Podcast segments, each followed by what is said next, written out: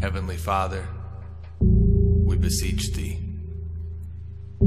I kneel before you as a member of this age-old craft, praying to you for guidance as I am on a journey. A journey for more light, but more especially light that has been lost, forgotten, or hidden among the ages gone by. The light that connects us with our very meaning and informs us of our purpose. Light locked deep within our past, beyond lips that no longer speak, and paths forgotten, no longer traveled. Aid me in my pursuit, Lord, for historical light.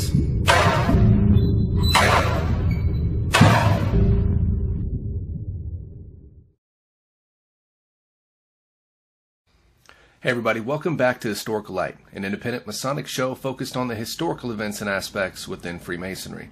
As always, I'm your host, Brother Alex Powers, and I want to thank you for joining us again for episode number 17. Today, we're very excited to have on the show Brother James Morgan III, who is the Associate Grand Historian and Archivist for the Prince Hall jurisdiction of Masons in Washington, D.C. But before we get to that, let's start off like we always do with our friends over at MasonryToday.com to see just what happened in Masonic history today. Today in Masonic history, Arthur Edward Waite is born in 1857. Arthur Waite was an American born British poet, writer, and occultist.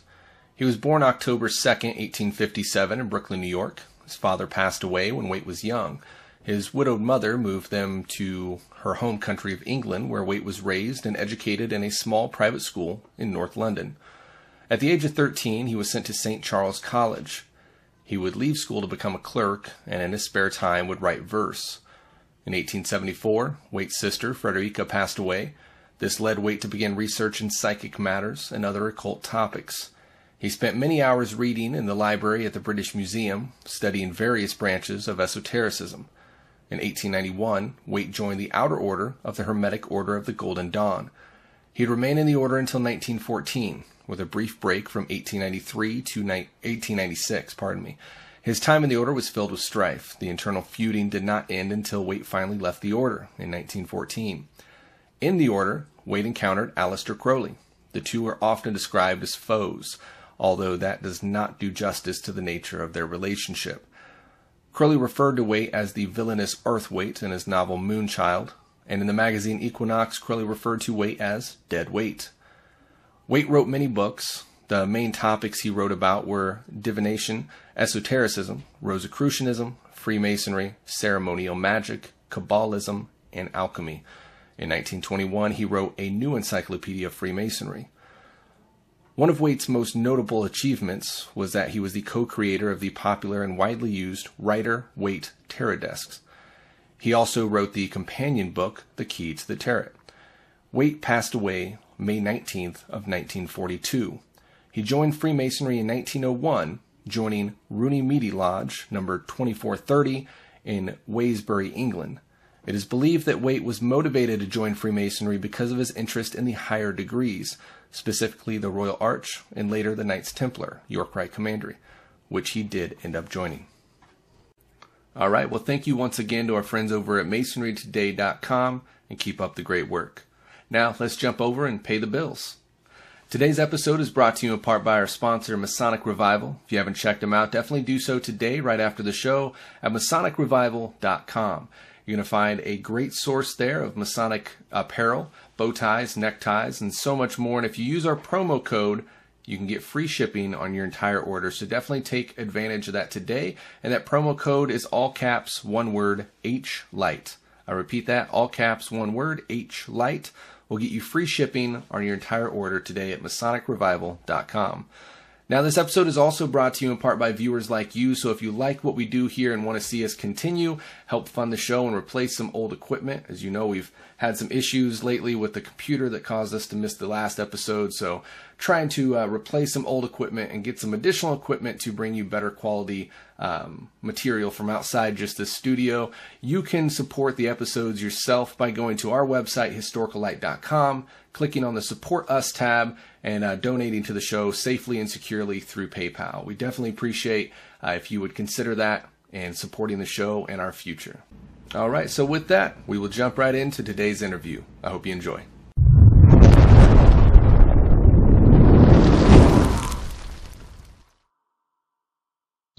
Everybody, welcome back to Historical Light. Very pleased to have on the show tonight Brother James Morgan from DC area on the Prince Hall side. Brother Morgan, if you don't mind, I'll hand it over to you. If you want to further introduce yourself, tell us a little bit about your background.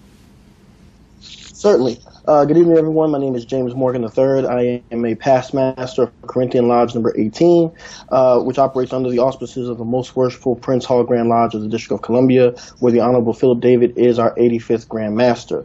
I have the pleasure and honor of serving as the Worshipful Associate Grand Historian and Archivist for the Prince Hall Masons of Washington, D.C. And I also have the honor of being a co-panelist on the Prince Hall Think Tank uh, YouTube show, which much like uh, what you do here, Brother Powers, a historical light, uh, where we discuss uh, a lot of Prince Hall specific history. And so, uh, you know, our mission, although we're doing things in different channels, our missions are, are aligned. So I'm just very honored and happy to be here. Indeed, indeed. And I'm a big fan. So thank you guys so much for putting that information out there. You guys are doing a great job on that end. Now, you, I do want to jump in and ask you what kind of family history, uh, if any, do you have within Freemasonry? Oh man, well, uh, I have quite a bit of family history of Freemasonry, which I did not know about when I uh, when I joined and, and, was raised as a Master Mason in 2010. Um, I'm also uh, very active in the African American genealogy community. I'm a member of uh, several genealogy societies, and uh, in my journey uh, to, to further Masonic knowledge. Uh, eventually, one day, I kind of got the idea of looking up my own family history and, and, f- and, found out I was actually a seventh generation Prince Hall Mason. Although I didn't know that, yeah, I, although I didn't know that when I joined. So uh, I'm one of probably very few uh, today who's done that research, and I can actually say that I have an ancestor who was actually born into uh, chattel slavery, but before he passed from this earth, actually became a, uh, a founding member of his of his Masonic lodge. Actually, uh, that that individual's name was Joseph McBride, and he was a uh, the charter secretary for uh, Myrtle Lodge 162 PHA in um, in Pike County, Alabama. And his lodge, by the way, still exists, which is which is which I think is kind of amazing. So, um, yeah, that that was that was really it was a, it was a big honor for me to find that out. That's intense, and I, I can definitely uh, kind of gather thoughts with you on that as far as getting into genealogy. You're much more experienced in it than I, and I've taken a lot oh, no. of notes from you over time. But mm-hmm. it is an addictive pastime, is it not? Definitely. Oh yeah, definitely, definitely, and then, especially when you start getting into uh, Masonic history, uh, because for me, um, I look at Masonic Lodge histories really as, as great windows into local history. So, for example, as I mentioned with um, with, with my grandfather uh, Joseph McBride, the first record I found of him as a Mason was from 1911, listed, and at that time he was serving as treasurer of his lodge. Well, the funny thing about that was the junior warden at that time was named Toby Townsend. Immediately, I already knew who, who these individuals were because Toby Townsend was Brother McBride's son-in-law, my third great grandfather. And by the way, at that time, I I was uh, I was still, I believe, I still was junior warden of my lodge. So it was like I was junior warden, and here it is. I have a record of my third great grandfather serving as junior warden with my fourth great grandfather as treasurer. I mean, that you know that that really um, it, it really bugged me out, but it also uh, reinscribed in my heart the uh, important obligation we have as Masons today, because Freemasonry, to me, doesn't belong to us today. It really belongs to those who are coming after us. So, uh, yeah. Very well said, brother. And you know, I, I can uh, I can touch on that. You know, myself, I've been able to track back being a fifth generation Mason. There's speculation farther than that, but nothing I can hard put to paper there. Right. But it's it's very cool how it, it just automatically creates that unspoken bond uh, to mm-hmm. family before you. You've never met before, didn't have any idea they even existed, and sometimes, but all of a sudden you're brothers and you got that true bond there. It's, it's something something pretty magical about that. Absolutely. Now, jumping in, you said you didn't, you weren't aware of uh, this Masonic family history before actually coming into the craft. So, what is it that actually uh, made you want to make that leap into Freemasonry and become a Mason? Um, to be honest with you, I was I was always interested in uh, I guess you would say antiquarian type of information and and, and uh, organizations and different kind of teachings and whatnot. Uh, I became very interested in Freemasonry around 2000. I would say, well, I remember distinctly. I bought my first Masonic book in 2008. Uh, and I was interested, wasn't really necessarily trying to join, but was just trying to learn more about it. And um, the more I learned, the more interested I became in joining. And I was kind of aware of Prince Hall Masonry, but not really. Uh, and then what ended up happening was that uh, I got a book, which actually I happen to have right here. Uh, I, I, picked this book up, uh, Black Square and Compass, 200 Years of Prince Hall Masonry by Joseph Walkes. And uh, I became very fascinated not only with what Freemasonry is in and of itself, but to learn the history of Prince Hall Masonry, uh, which for those who may not know is, is the historically African American branch of the Masonic family. Uh, for me, as a you know 20 something or early 20s, you know, young black man in America, uh, it, it, really spoke to a certain to a very intimate place for me uh, to to hear these stories and to learn. And I remember distinctly thinking, even as far as back then, wondering, hey, did I have any relatives that were involved in, in masonry or anything? Uh, you know, never knowing what it was at that time. Uh, so the, the, more I learned, the more I realized some of the men who, who I already looked up to in African American history were uh, were not just Masons themselves, but were very active leaders in the organization. Uh, particularly if you read that book, you'll learn about uh, Brother Martin Delany, who was who was uh, who was a big, big um, figure in my, I guess you'd say, development in terms of historical studies. Uh, and so when I learned that he was a Mason and how, how important Masonry was to him, by the time I was done reading that chapter in that book, that's when I said, I'm going to join this organization because that's how much I, I really admire Martin Delany uh, quite a bit. Wonderful. And you know, I I really don't get why today there's still so much controversy between mm-hmm mainstream masonry in Prince Hall, but I'm glad to say here in the state of Kansas, both of our Grand Lodges are extremely tight knit. We continue right. to do work to uh, to keep those bonds growing, and I hope to see that continue, you know, through Absolutely. the the United States and around because we're all brothers at the end of the day. Absolutely, so absolutely, absolutely. It's crazy. Yeah, and, if I could say one last thing on that before before you move on, uh, just as I said, it's a history. It's Masonic lodges are a window into local history. To me, they are a window into family history, and I think one issue that uh, no one, even including myself, has really truly dealt with is part of the history of Prince Hall Masonry is the history of early mixed race America. You know, the, the term you know used to be mulatto, right? And so uh, uh, I think that there's a very again there's a very intimate relationship, which maybe we can talk about, I guess maybe on another episode or something, uh, of children or, or sons of prominent white men who were Masons and then they come over to the Prince Hall lodges in town or somewhere else and become members. And so there's this there's this dichotomy of well, we're all Masons and, and I'm related to you, but we can't acknowledge it. There's kind of a silent relationship there, if that makes sense. So right. Uh, so yeah, definitely, definitely. Well, definitely with with all the research you've done and got to mm-hmm. give you props for that. Your work has definitely amazed me for some time now. I don't don't know how you fit it all in. But you. you've done some pretty impressive uh, research on an area close to me here in Kansas. Mm. So we're going to hand it over to you and let you share some of that really cool research that you found in uh, the Masonic history within this area of Kansas. Certainly, certainly, uh, and actually, it's a great segue because uh, the my study of Prince Hall history in Kansas actually started as a project for in genealogy. right. Uh, in, in, April of 2014, um, I was contacted by a young woman um, named Denisha Swanigan, who I credited uh, as a contributor in the paper. Um, and she had a letter, which was very interesting. Um, she already knew that she was a great niece of uh, Senator Blanche Kelso Bruce, the first full-term African American senator in United States history, uh, who represented Mississippi but had ties to Kansas and Missouri because of his family. Wow. And this this letter was written on Prince Hall Masonic Lodge Grand Lodge letterhead. Um, at that time, the Grand Lodge I think was styled something, and I'm, I'm going to butcher the name, but at the time it was styled Most Worshipful Grand Lodge of Missouri, Colorado, uh, Minnesota, like it was like all these different states, right? right. And you know that you know, now in, in, today in, in, Prince Hall Masonry, each of those states have have their own Grand Lodges, but at the time they did not. Um, the thing that was interesting about this letter was that what happened was Senator Bruce, upon being elected to Congress, actually uh, came to Washington D.C., gets married very quickly, and his brother, uh, uh, J.J. Bruce, was serving as Grand Treasurer of the Prince Hall Masons in Missouri at the time. He wrote a letter on letterhead on behalf of the family, on behalf of, of their mother, basically saying, "Hey, congratulations! but we just found out about this. Thanks for inviting us. Not wow.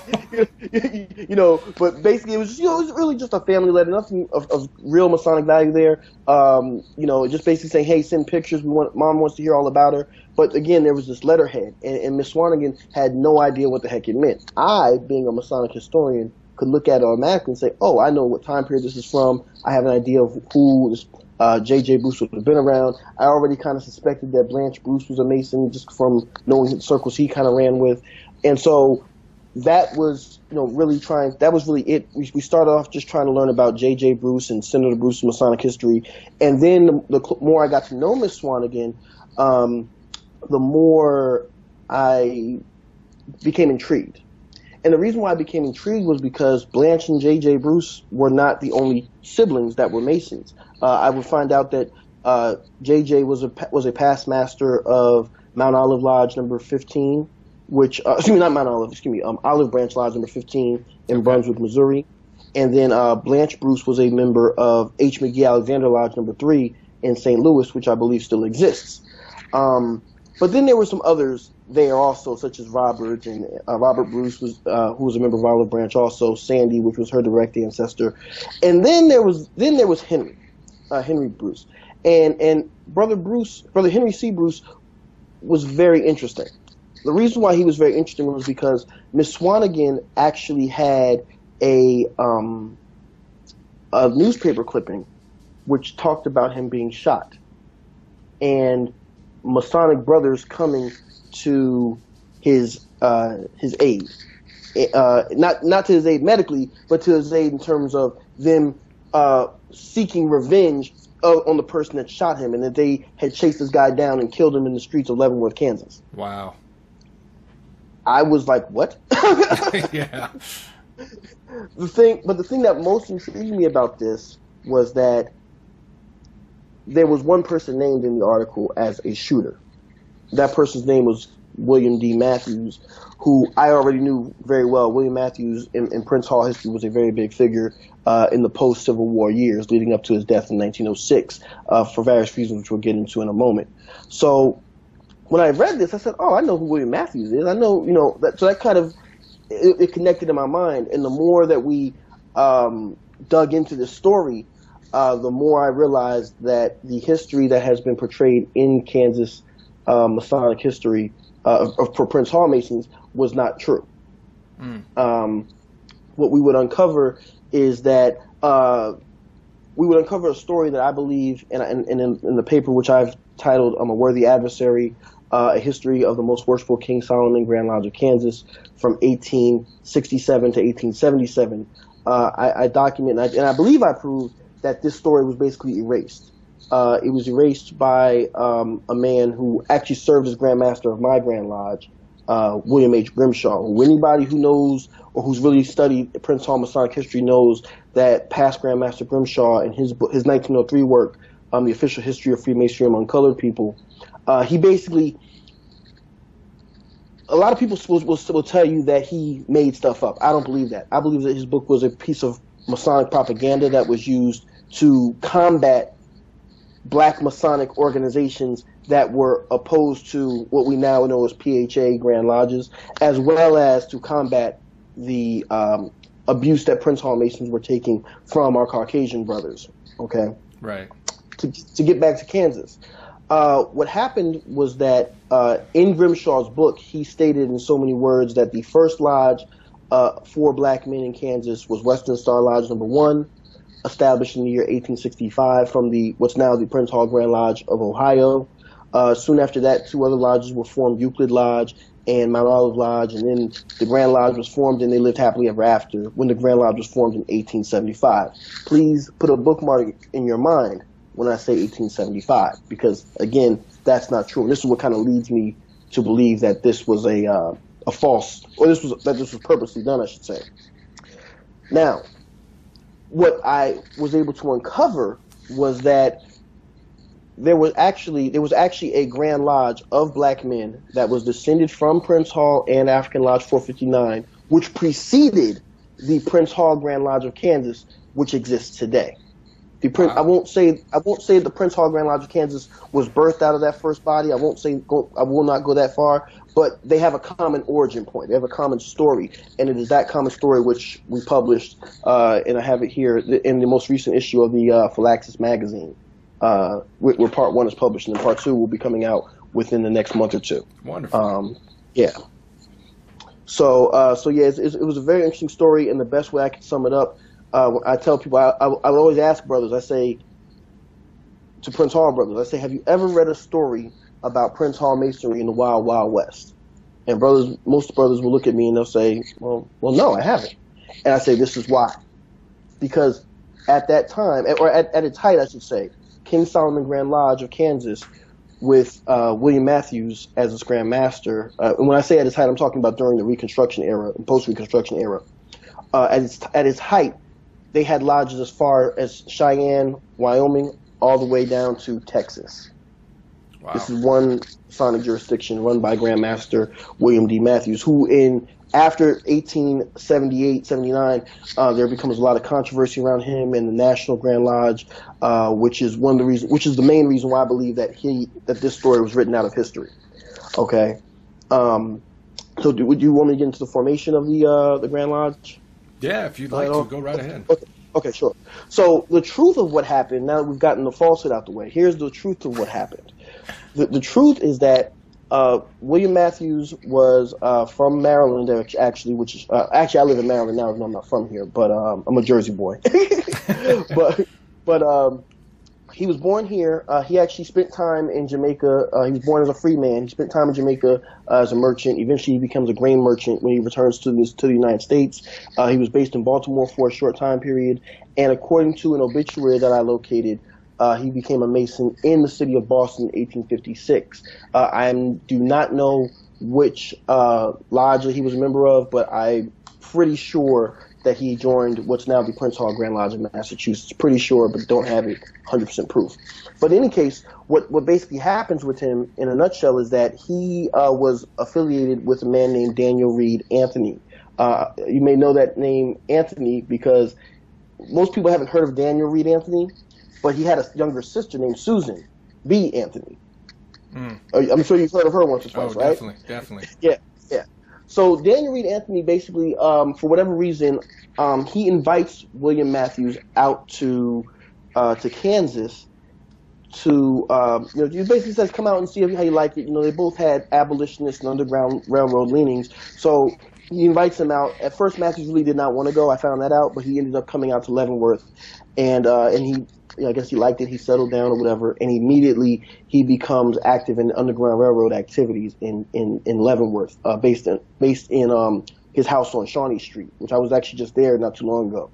Um, and so, what happens is uh, during this early period, uh, some kind of a way, and I'm not 100% sure on how. I, I imagine it was because of their civil war, uh, civil war uh, affiliations and Masonic Association, whatever the case was some kind of a way, William Matthews was uh, becomes a, a, member of Enterprise Lodge, which was chartered from what is now the Prince Hall Grand Lodge of Indiana, and this is in 1860. This was the, this is the first Black Lodge in Kansas Masonic history that again most people don't know about. Um, between 1860 and 1867, Indiana chartered two more lodges, and this is how I was kind of able to figure out what happened.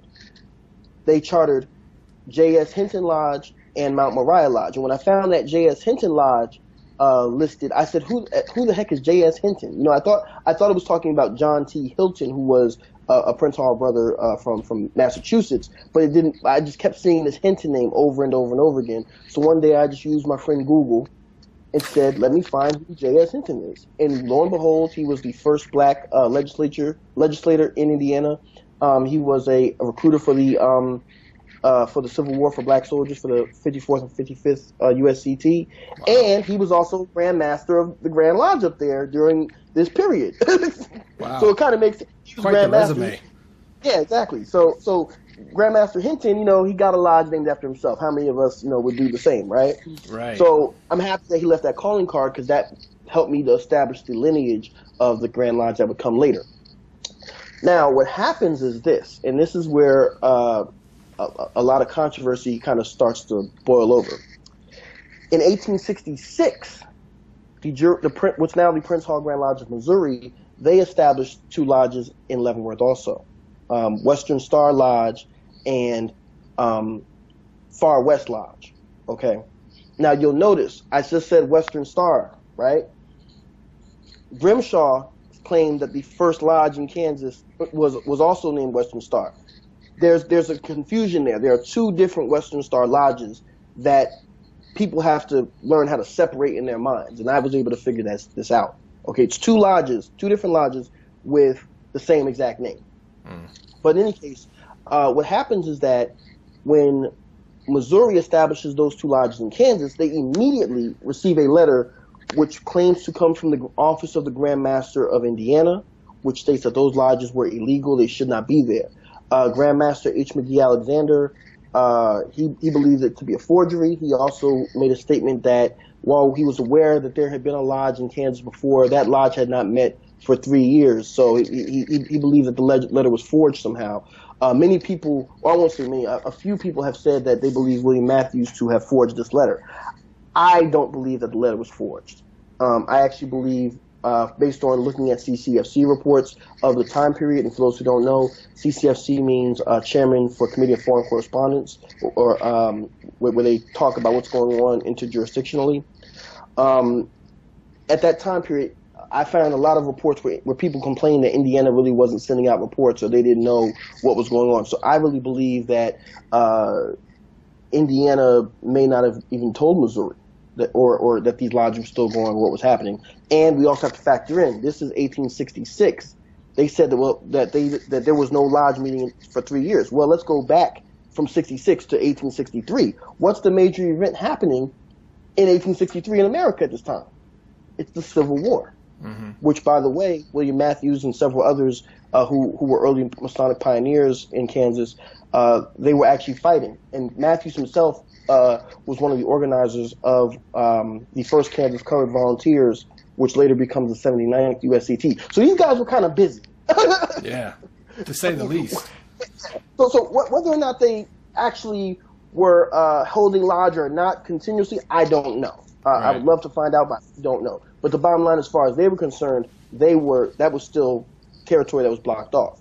But it really didn't matter because June 24th of 1867, uh, a convention was held, and they the three lodges from Indiana and the two lodges that had originated from Missouri uh, formed the King Solomon Grand Lodge of Kansas. And I have differing accounts of whether it was four lodges or all five or just three. But the bottom line is, by the time by the end of the year, these five original lodges were all on one accord and had established the King Solomon Grand Lodge of Kansas with Captain Matthews as their um, their, their most worshipful Grand Master. Um, so so it was kind of uh, it was kind of fascinating finding this out because I said, wait a second, this is not the history that had been printed, you know. So so yeah, did, did you have any questions on that one or?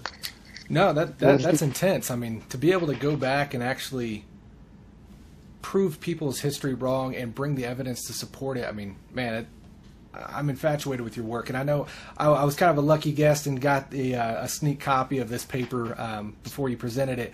And yeah, I, I, could just not even put it down. You did great work, and guys, I got to tell you, Brother Morgan here is not just a Masonic historian. This guy is just a treasure trove. Like his research is top notch. Like reading his paper, it, it was good stuff. Like, thank you, like, thank, thank, you, bro. Thank you. Yeah, I, I got to definitely give you props on that. Uh, your work is impeccable, and I really appreciate for the uh, you know the amount of work that you put into the craft and the honor you put in there, man. It's we need more guys like you. Uh, you know, we need more historians out there, just just plain and simply. So right back at you, right back at you. oh, thank you, bro. Thank you. So now with this, you did get a chance to actually come down here to the local area here in Kansas. Unfortunately, I missed you. I know you were crazy busy that weekend. Yeah, um, yeah. Definitely meet up with you next time. But Absolutely. how was your uh, how was your trip? I saw that when you were here, you posted you actually found one of the lodges you were talking about, and you got a picture yes. in front of it. Yes, yes, yes.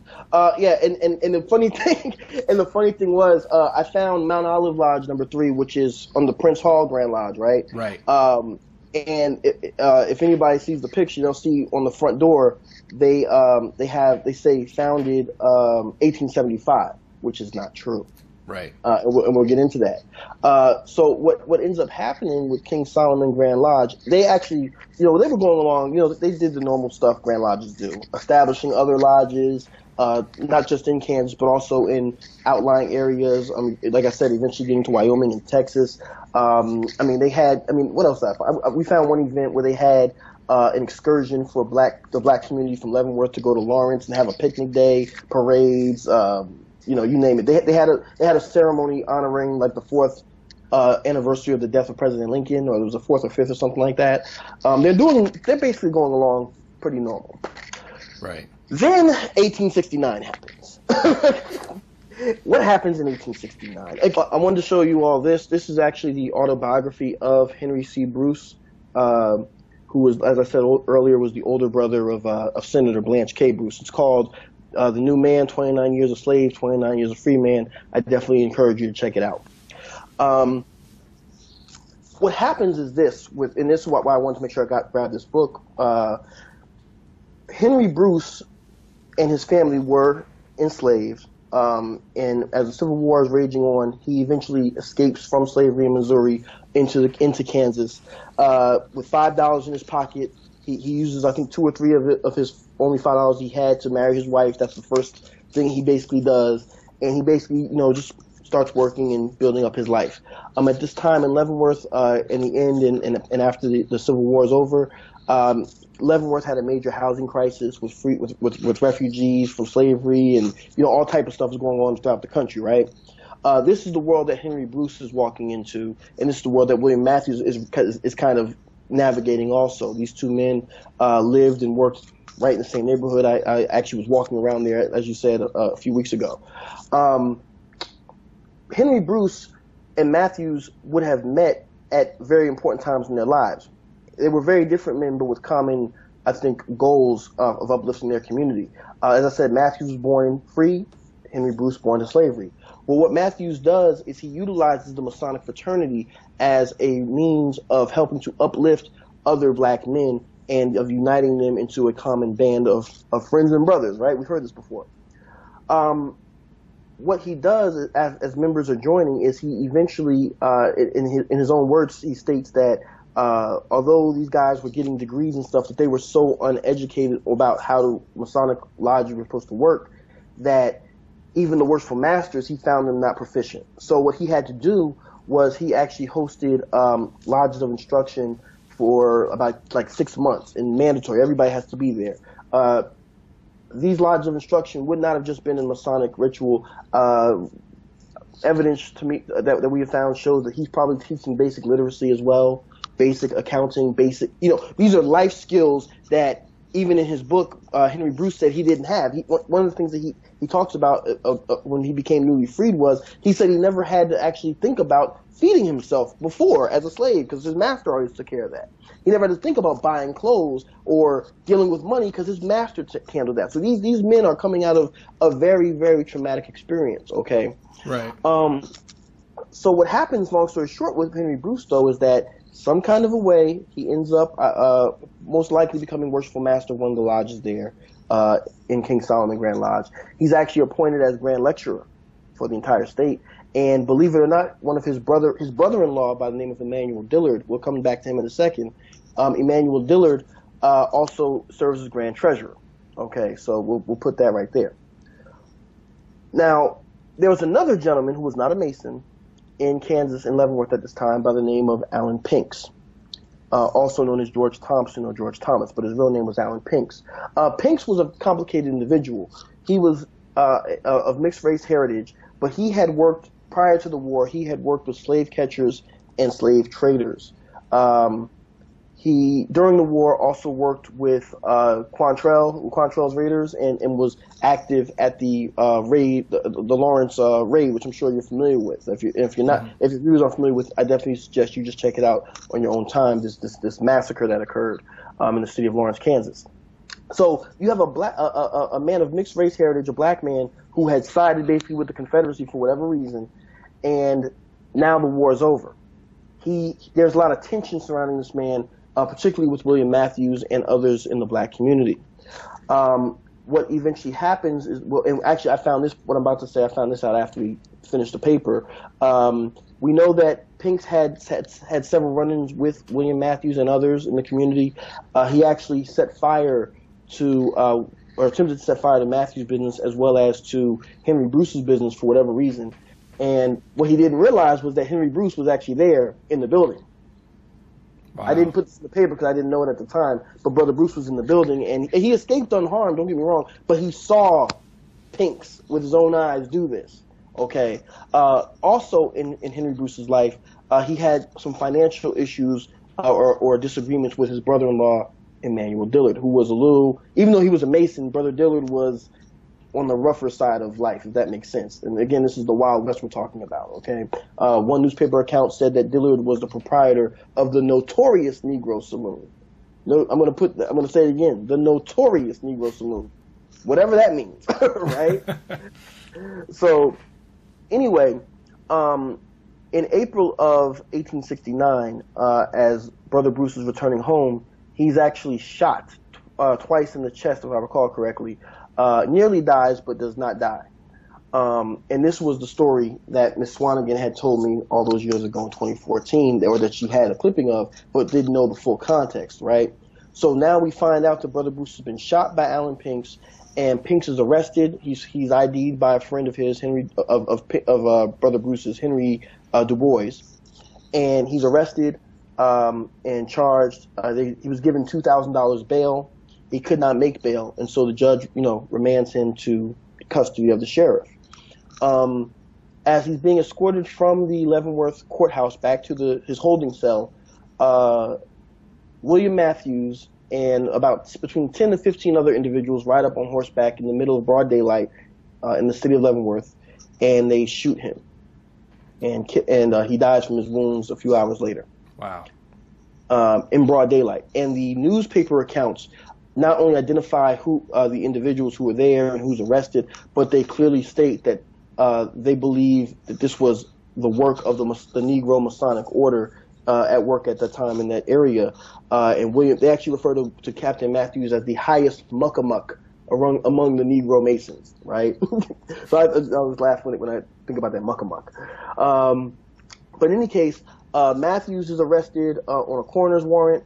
Um, several other individuals, Lafayette Collins, uh, Eli Symington, several other individuals are arrested. Uh, we have been able to identify most of the individuals who were arrested as uh, members of King Solomon Grand Lodge uh, from other records.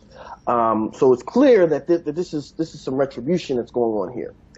Um, Brother Bruce does recover, does recover, and we spent uh, a good portion of the research trying to find out what happened to these individuals that were arrested. And um, what we were able to find was that they were all eventually acquitted, uh, or or the prosecutor refused to um, to prosecute for various reasons. Hmm. Um, the, the, the, individual we have the most information on, his name was Brother Jackson Cunningham. Uh, notice I said brother there. uh, Brother Cunningham's uh, jury trial, or, or, his jury deliberated, I should say, for 25 hours. And eventually they said that they could not uh, convict him because witness testimony had changed. So we don't know, but I do wonder were the brothers engaging in witness intimidation or other type of things. I mean, this is a very Masonic story, right? It sounds just like how Masons should act, right? um, so, so that that was the thing. But long story short, Jack Cunningham uh, is is acquitted. William Matthews actually escorts him. From, the, the, the, trial had the trials had been moved from Leavenworth to Lawrence. So William Matthews escorts him from Lawrence back to Leavenworth, and he's received as a hero. They're received as heroes by the black community in Leavenworth, and there's a big party thrown for them when I got done researching this, my jaw dropped. Okay. I just I could not believe that this was Masonic history, but it was. Um, and so so what, what basically happens after that is uh, you know is, is kind of why I think the King Solomon Grand Lodge runs into some further trouble. Um, so yeah, did you have any questions, or should I just keep uh, keep uh, going? Keep, keep, going. I'm, I'm okay, soaking no it up here. No, no problem. No problem. Um, I do want to read. This is my my favorite um, my favorite part. Uh, William Matthews himself actually um, talked about this event in his Grand Master's address in 1869. Uh, he actually stated, um, while the craft were moving forward, looking, working in peace and harmony and brotherly love, they met with a more serious attack, which caused great confusion in the craft, as it once did in ancient times in, at the building of King Solomon's temple. Excuse me. Brethren of the Mystic Tie, our peace has been disturbed by two or three ruffians who conspired together to take the life of our grand lecturer, Brother H.C. Bruce, and on the night of April 17, 1869, one of the ruffians, the notorious false-hearted kidnapping and Lawrence raider, Alan Pinks, at low 12 o'clock, hid himself at the west gate of our grand lecturer's residence and attempted to take his life by shooting him through the body with a musket ball. Then, like a cowardly ruffian, tried to make his escape by way of the east, but his sins found him out and have overtaken him, and he is now receiving his just reward for the betrayal of the men of, of the colored men, women, and children that he has kidnapped into slavery also the part that he took with Quantrill in burning and sacking the city of Lawrence, Kansas. The other ruffian, I will not call his name at present, but he is well known to the citizens of Leavenworth and walks the streets daily with the vengeance of an all-seeing eye watching his footsteps, while his sins rise up before him and stare him as black as the ink that falls from the damned angel's pen. And if justice does not overtake him in this world, he will receive it in another. Doesn't That's that just intense. sound it, doesn't that sound like a Grandmaster's address that you'd hear every year? No, it doesn't. It doesn't. I mean, it sounded to me I, when I read this, I was like, wow, this sounds like more like a gangster rap uh, song than than a Grandmaster address. But this right. is the world that these men are living in. Um, I'll draw your attention to the fact that towards the end of that that piece that I just read, he mentioned that there was another individual. Uh, evidence shows that the other individual that he was talking about was Emanuel Dillard, the Grand Treasurer who was, as I said, Henry Bruce's brother-in-law. What we found was that he and Bruce and Dillard had had a financial dispute, and later on, Dillard is actually arrested uh, on suspicion of having hired Pinks to shoot his brother-in-law. So I mean that makes sense, right? That sounds like what an, any American would do. You know, if your brother-in-law owes you money, you hire a hitman and you kill him, right? Right, right. uh, so so that that's what we were able to find on that note. And um, believe it or not, uh, Emanuel Dillard mysteriously died the following year in 1870, uh, early 1870. We don't exactly know who killed, or, or see there, I'm, I'm, about to say something. We don't know exactly how he died, but we know he died. I, am suspicious of something, but we'll leave it there. right. In any, in any case, uh, King Solomon Grand Lodge uh, kind of moved on from this from this chaotic episode, and uh, but national Masonic politics would come into play at this point. Um, many people are not aware that from in 1847, um, uh, Prince Hall Masonry began an organization called the National Grand Lodge, also known as the National Compact, which was an organization basically that was created to govern the subordinate Grand Lodges in each state. And for, this kind of was going along okay. I mean, it, it, there was always controversy surrounding this this practice, but it was that was established.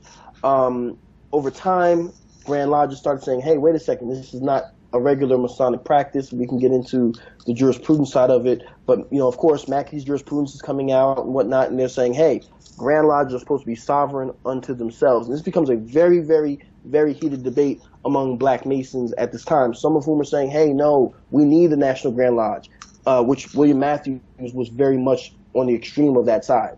Uh, there are others who are saying, no, this we need to let it go. Or and in, in 1868, the, the jurisdiction of Ohio outright leaves the National Grand Lodge entirely. Uh, my Grand Lodge uh, in 1871, we left. Uh, several other jurisdictions ended up leaving that organization and basically saying, no, we are independent. We're, we're not dealing with the National Compact anymore. Um, what happens is King Solomon Grand Lodge, as I said earlier, was birthed from the jurisdiction of Indiana. However, Indiana itself came from, Masonically came from Ohio, and many of the brothers who had joined King Solomon Grand Lodge, the more experienced ones, were originally made in some way, shape, or form under the Prince Hall banner of Ohio.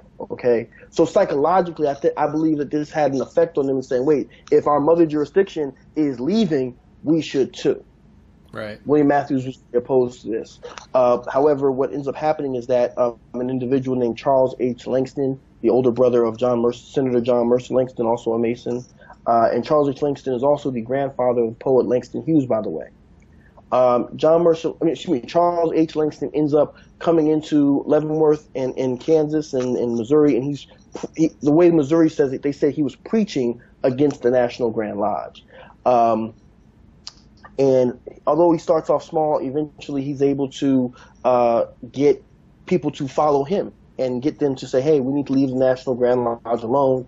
And whatever William Matthews wants to do, that's fine. He can stay over there, but we're leaving. Um, and so in 1873, he uh, actually was able to receive a charter along with another individual who I have not talked about, David G. Um, and they established a second Western Star Lodge, okay, at that time known as Western Star 34, under the, the jurisdiction of Ohio. So now you have King Solomon Grand Lodge on one side, and then you have this one lodge established in 1873, not 1865, mm. okay, which which is set up. Um, of course, William Matthews is a fit, and you know, slowly but surely, uh, people start to see things Langston and Lett's way. David Lett, mind you, at one time had been a member of King Solomon Grand Lodge and had a lodge named after him under that jurisdiction the, uh, early on. Um, in on January 1st of 1876, not 75, uh, the jurisdiction of Ohio actually grants two more charters to establish uh, uh, lodges in Kansas. And March 7th to March 9th of 1876, those three lodges come together to form what is now known as the Prince Hall Grand Lodge of Kansas. So you have again two different Grand Lodges, but with a common origin point. Right. Um, and so I kind of ended the paper there. Um, I did talk a little bit about some of uh, Captain Matthews' other exploits, uh, particularly in Texas. Uh, the, the, Prince Hall Grand Lodge of Texas is very unique in that it is, although Math, Matthews, believe it or not, his Grand Lodge actually planted lodges that helped form the jurisdiction of like Arkansas, Colorado, other other places, right? The Prince Hall Grand Lodge of Texas, I focus on them for one particular reason all of those original lodges that formed the jurisdiction of Texas for Prince Hall Masons, all of those lodges originated from King Solomon Grand Lodge of Kansas. Wow. It's the only it's the only jurisdiction, uh, as far as I know, at least at this point, where that is the case. That's intense stuff. Okay. Now, have you yes. have you had the chance to uh, discuss this with the, the current Prince Hall Grand Lodge of Kansas? And if so, what's their take on it? Do you have any idea? Um, yes, actually, I have. Um, I did have a, a, a brief discussion.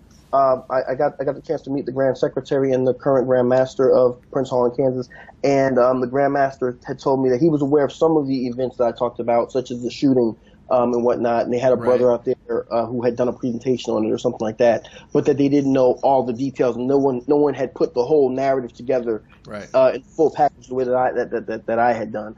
Uh, he was I would say he was he was, he was receptive. Um, I did send them a copy of the uh, the, the, PDF uh, of, of, the paper, uh, and, and, i assume that he's a member of, of, the Phylaxis Society and that he would have received the magazine. I don't know for a fact, but uh, but but they but they are aware, and he and, and they they were uh, they, they, were pretty receptive. Um, I didn't get I, I didn't get like any critical response back or anything like that, but right. they, they were pretty much aware in general. They were aware that something had happened before them, but they weren't aware of all the details.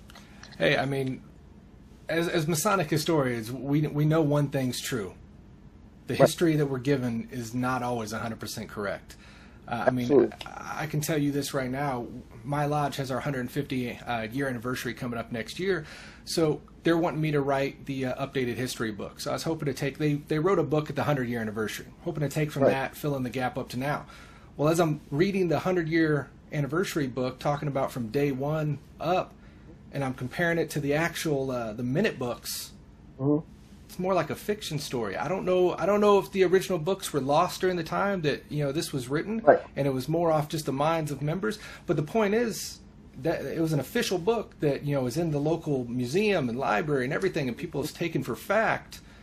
And right. we look back and we can now prove that no, this indeed a lot of this stuff was not fact. So the the work that you've done here is crucial to paint the true history because you know as as historians we're trying to keep our brothers alive and be our brothers keepers in those way um, but the real story has to be told so you know Absolutely. brush, brushing Absolutely. the dust off and bringing the truth to light it's a huge responsibility man and you know hands down to you for the work that you've done here thank you. And, and might I add something else too? Because one thing that happens in Masonic writing is that we, when, once you put the final dot and you hit send and send it to your publisher or whatever you're doing with it, um, you're always going to find stuff, stuff that happens afterwards. And one right. thing that I want to stress, particularly because you're a member of the of the Grand Lodge of Kansas, was it AF? And, you are you guys are AF and AM? Correct. Am I correct? Correct. Right. Um, one thing I want to point out is that I didn't mention, I didn't know when I was writing the paper, was that uh, I found out later that remember I mentioned Daniel Read Anthony and how he had helped William Matthews and whatnot. I learned that he was actually a member of King Solomon Lodge Number Ten under your jurisdiction. So really? very early, yes. So very early on, we see this kind of connection, and I was very happy to see that today, uh, um, that King Solomon Lodge Number Ten and Mount Olive Lodge Number Three, which was under the again the, the Prince Hall Grand Lodge of today, uh, those lodges actually meet in the same building today. So I, I was, it was kind of, it was kind of nostalgic for me to kind of see those, those, those, those jurisdictions or those lodges come together in that way because they do have a shared history. Um, and, and maybe, you know, since you're a member of that jurisdiction, maybe you'd be interested in researching, uh, Daniel Read Anthony a little bit more. But, but definitely, I think it's very important that we tell these stories. Uh, again, um, Henry Bruce with, with, with his book, um, the thing that was so fascinating about all this Masonic stuff for his family was that he mentioned nothing about Freemasonry in his book at all. And mind you, as I said, he actually served to give you some some particulars on him. He served as Grand Lecturer, Grand Senior Deacon, Grand Tre- and Grand Treasurer, if I recall correctly, of the King Solomon Grand Lodge of Kansas. When the Prince Hall Grand Lodge of Kansas is formed, he is elected as their first Right Worshipful Senior Grand Warden, and then later on he becomes Most Worshipful Grand Master of that jurisdiction of the Prince Hall Grand Lodge of Kansas. And again, he mentions none of this in his autobiography. Okay, wow. which kind of which kind of which kind of shows me the veneration that he had for Freemasonry on the one hand, but it also, in, in my mind, may indicate that hey, what, some of those lesser things that occurred with the shooting and stuff, let's leave that in the past. Let's not shine a negative light on on, on Freemasonry. Um, but again, you know, for me, I also look at it as a sociologist as well and say, well, let's look at the political and social implications of all this is it possible that the reason why William Matthews and those brothers kind of took justice in their own hands is it possible that they didn't have faith in the legal system because of other things that were happening on the racial, you know, in race relations at that time? Um, is it possible that these men felt that Alan Pink said this was the final straw? You know, he, he's this is the the straw that's broken the camel's back. Is it possible? You know, there, there's many other ways we can go with this, but the bottom line is we see that Freemasonry and Masonic lodges are a unit of organization among men, uh, even in, in very rough times. And I think that that's uh, one of the important lessons we can learn from King Solomon Grand Lodge's history. Very much indeed.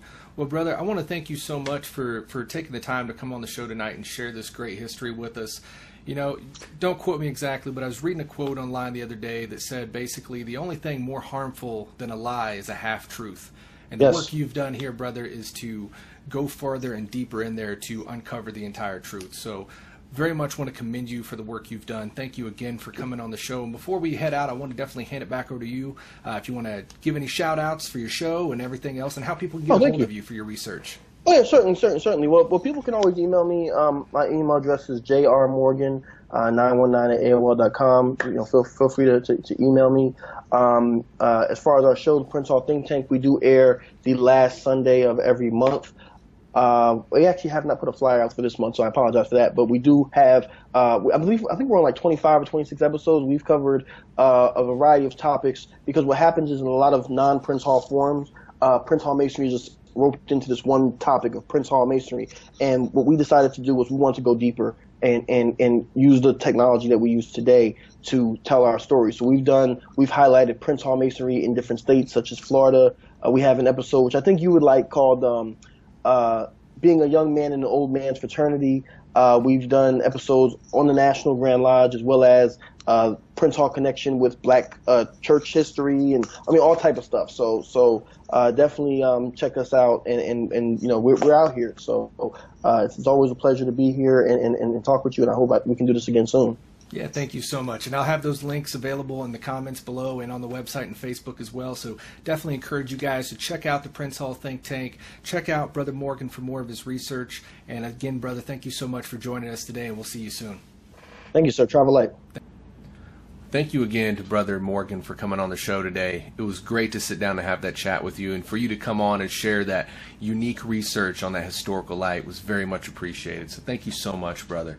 Now, before we wrap the show up completely today, I do got one thank you to send out.